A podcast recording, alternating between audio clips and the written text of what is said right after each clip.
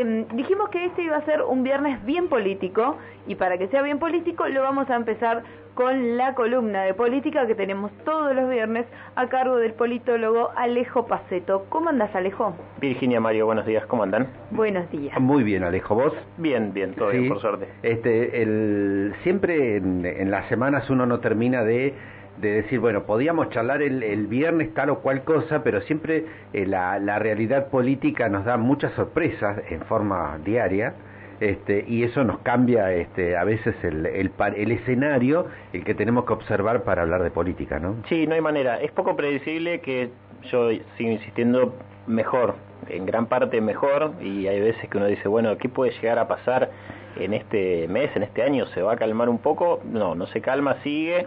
Eh, y es verdad, hubieron novedades tanto a nivel nacional como también a nivel, a nivel local, por supuesto, pero nos vamos a enfocar un poco más quizás en, en lo que tiene que ver con, con lo nacional, que hacían, bueno, el comentario sobre todo al principio del programa, el panorama de, de Virginia, que fue la asunción finalmente esta semana de las tres eh, nuevas ministras del gabinete, eh, y yo había pensado como una especie de título de la columna, como una oxigenación, no me acuerdo al final cuál, cuál definí, pero una nueva, otra... Otra oxigenación de gabinete, nos dijiste, eso es lo que nos mandaste. Otra oxigenación de gabinete, eh, porque bueno, es finalmente más cambios que se siguen haciendo en el gabinete. Eh, hay uno que entiendo que es clave, que es el, es el cambio que tal vez se debería haber hecho hace mucho tiempo, que tiene que ver con la cartera de trabajo eh, Moroni, ya eh, ex ministro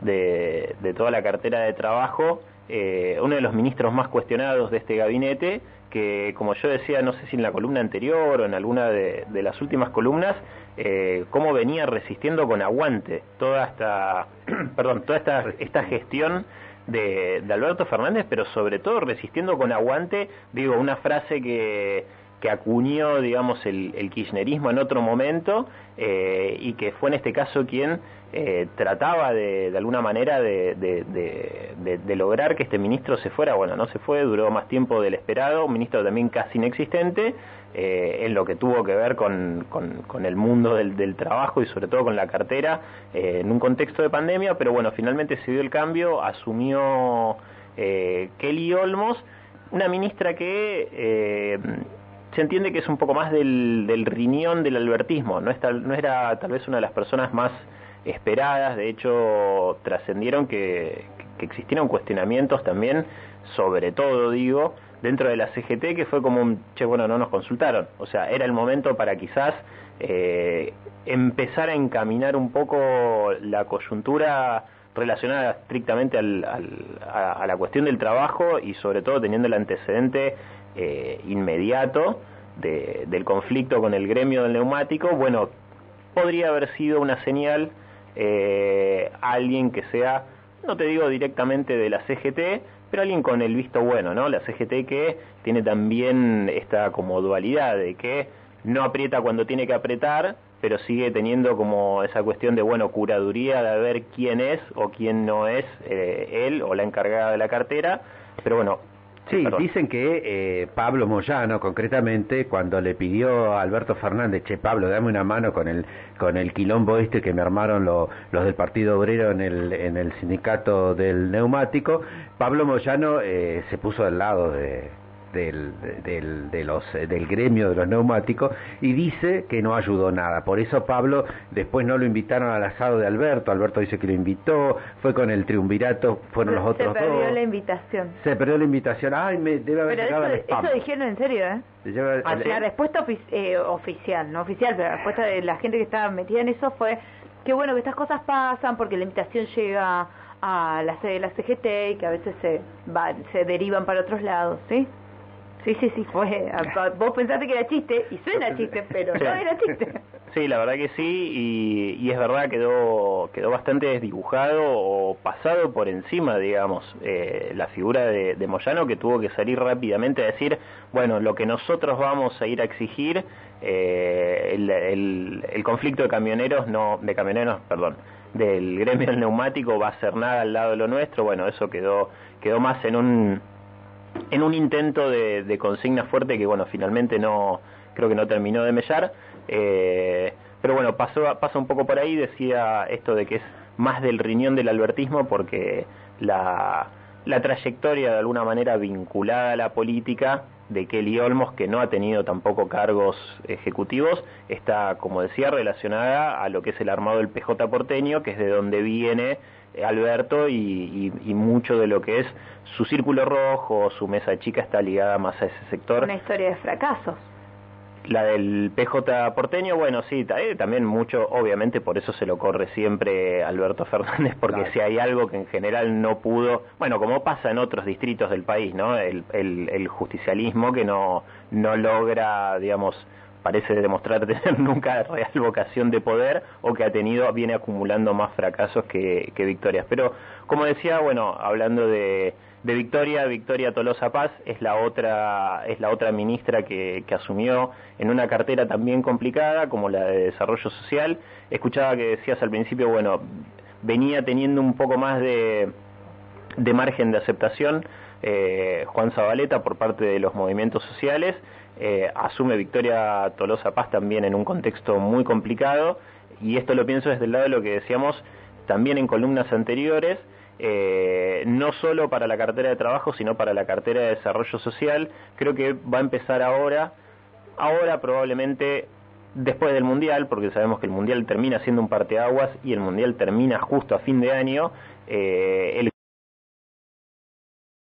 va a venir un diciembre caliente, es algo que siempre se suele decir cuando se acercan las fechas, después no termina pasando, pero es cierto que la situación macroeconómica eh, ustedes le saben, es muchísimo más complicada que años anteriores y sobre todo porque, digo, termina el Mundial y un par de días después ya arranca 2023, la campaña de alguna manera va a estar en marcha eh, y lo que decía referido a, charlas anteriores que tuvimos eh, en relación a la conflictividad social digo, les, toca, por lo menos a estas dos ministras, asumir en un contexto de crisis macroeconómica muy complicada y que, como veníamos advirtiendo con algunas otras situaciones, bueno, la conflictividad social puede ir en aumento. Puede ir en aumento porque el humor social no es el mismo, porque hay un desgaste muy importante, porque la situación, por sobre todas las cosas, no ayuda. Veremos hoy cuáles son con, digamos, los números de la inflación.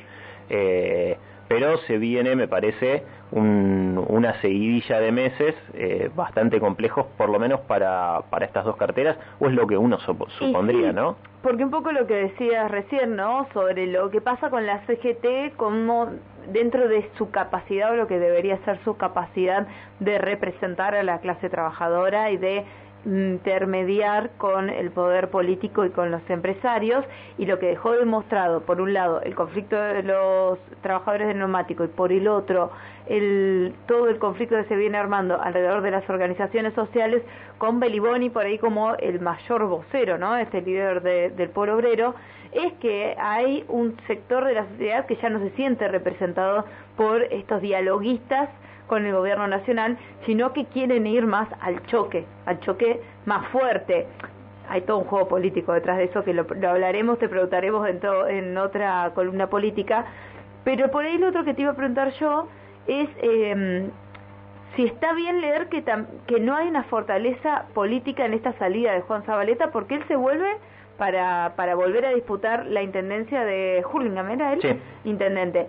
Eh, Juan Mansur también ya está preparando su salida ah, para irse para volver a disputar la gobernación en Tucumán. Como que a nadie le interesa mucho seguir sosteniendo ese gobierno. A estas tres ministras, ¿son el albertismo? ¿La van a jugar a fondo por el presidente Alberto Fernández? Uno creería que por lo menos dos de las tres ministras sí. El caso de eh, Ayelén, si no me equivoco, el nombre de Tina, Ayelén Macina. Eh, no es por ahí del riñón albertista, eh, bueno, es de San Luis, sí fue... Del otro Alberto. Claro, del otro Alberto, del otro Alberto con, con, con mucho poder o con mucho poder territorial en, en San Luis. Eh... Ah, porque ella lo dijo, lo dijo así claramente, no soy ni kirchnerista, ni albertista, ni nada, soy de Rodríguez A. Bueno, toda una definición, no, no la había escuchado esa, pero, pero es muy interesante, pero volviendo a lo que vos decís, eh, Sí, yo creo que esto, digamos, este dato que me aportás que no lo tenía, sobre todo el de Juan Mansur, y no me extrañaría, pero digo, pensando, ya tiro como un nombre para una posible columna a futuro, eh, va a ver cuál es, cuál es la orquesta que sigue tocando hasta el final en el Titanic, porque evidentemente si se empiezan a, a, ir, eh, digo, bueno, vamos a ver cuál es el equipo reducido ese que, que, sigue tocando en el Titanic cuando se está hundiendo. Digo, si, si empiezan a, aparecer más estas especulaciones de, bueno, mejor me refugio, se sigue dando por sentado que el oficialismo a priori no tenía no tendría casi ninguna chance o que de alguna manera y es algo que, que leí leí al pasar el otro día un analista político muy interesante eh, que, que se, se, empezaría a abrir o se debería empezar a abrir una, un, un, nuevo juego para lo que es apostar más fuerte a las ciudades a las provincias digo y, y por ahí pensar eh, los armados y los mapas políticos eh, más una cuestión federal y local. Pero, pero bueno, vamos a ver qué pasa si siguen habiendo eh, renuncias no tan esperadas en, en el gabinete.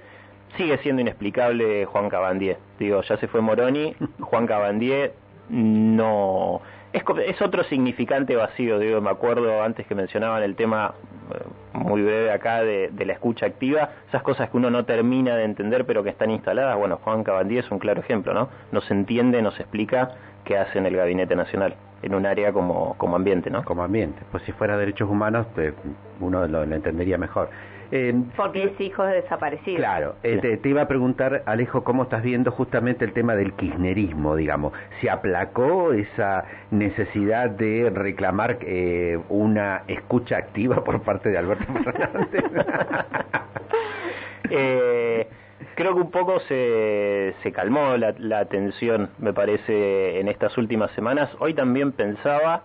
Eh, ¿qué, ¿qué, sabemos de la causa del intento de magnicidio de la vicepresidenta? quedó, quedó increíblemente muy en segundo plano. Eh, tomó de alguna manera mayor relevancia en, estos últimos días también la figura de Massa por, por la gira o, o, bueno por lo que está haciendo en este momento en Estados Unidos, la negociación con el fondo, las exposiciones que hizo, pero, pero sí creo que se bajó un poco el tono de, de, de los misiles entre los tres sectores del, del oficialismo, sobre todo el kirchnerismo. Pero bueno, hoy así me, me acordé, como en un mini rapto de Lucies, dije, ¿qué pasó con la, con la causa del de, de, magnicidio? Bueno, son, son las agendas, ¿no? Que terminan también eh, reorientando mucho el sentido de hacia dónde va la discusión pública, porque esta semana tuvo más que ver eh, la asunción de las tres ministras, digo, o este cambio en el gabinete, eh, lo que está haciendo o no Massa en Estados Unidos y Cristina que volvió un poco más a, a, a, digamos, se llamó un poco más al silencio nuevamente, pero nunca sabemos, quizás la semana que viene estamos hablando de nuevamente de Cristina. Sí, y no, eh, más al silencio en realidad, al silencio total, no ha opinado de nada. Nada. De absolutamente de nada. Eh, o sea, terminó la parte de los alegatos de su defensa en la causa vialidad y Muti por el foro. Capaz que, que también no podía hablar porque justo esta semana que pasó fue eh, todo el alegato de la defensa de Lázaro Báez, a quien acusan de ser el socio principal de la asociación ilícita y por eso también le piden 12 años de prisión. Quizás la semana que viene, como dice Alejo, vuelve a aparecer, ¿sí? No, no sabemos. Con Sergio Massa ya acá también en el territorio. Nadie, nadie, lo sabe. Nadie lo, no, sabe. Nadie Nadie lo lo sabe. sabe. Y Macri con esta eh, con este anuncio de, mm, de que se baja y que no es un candidato a presidente, ¿vos crees que es una una definición definitiva no, la redundancia? No, realmente no. No, yo creo que perdón, Macri está está jugando ya hace tiempo, pero necesita acentuar más un rol que él entiende que tiene y por lo visto evidentemente tiene de, de árbitro de dentro de Juntos por el Cambio. Él necesita ser eh, el, el Cristina, digamos, de Juntos por el Cambio, el que termina diciendo juego, no juego, el que juegue, digamos, quien juegue, porque sabemos que sacándolo a Mauricio Macri está Patricia Bullrich y Horacio Rodríguez Larreta, más allá de las intenciones también de, algunos jugadores del interior, pero es me corro, me alconizo o me palomizo. Bueno, quien, quien tenga que ser tiene que venir por este lado sí o sí. Entonces, eh, Macri, yo sinceramente no creo que esta sea la definición de él, digamos, la definición definitiva.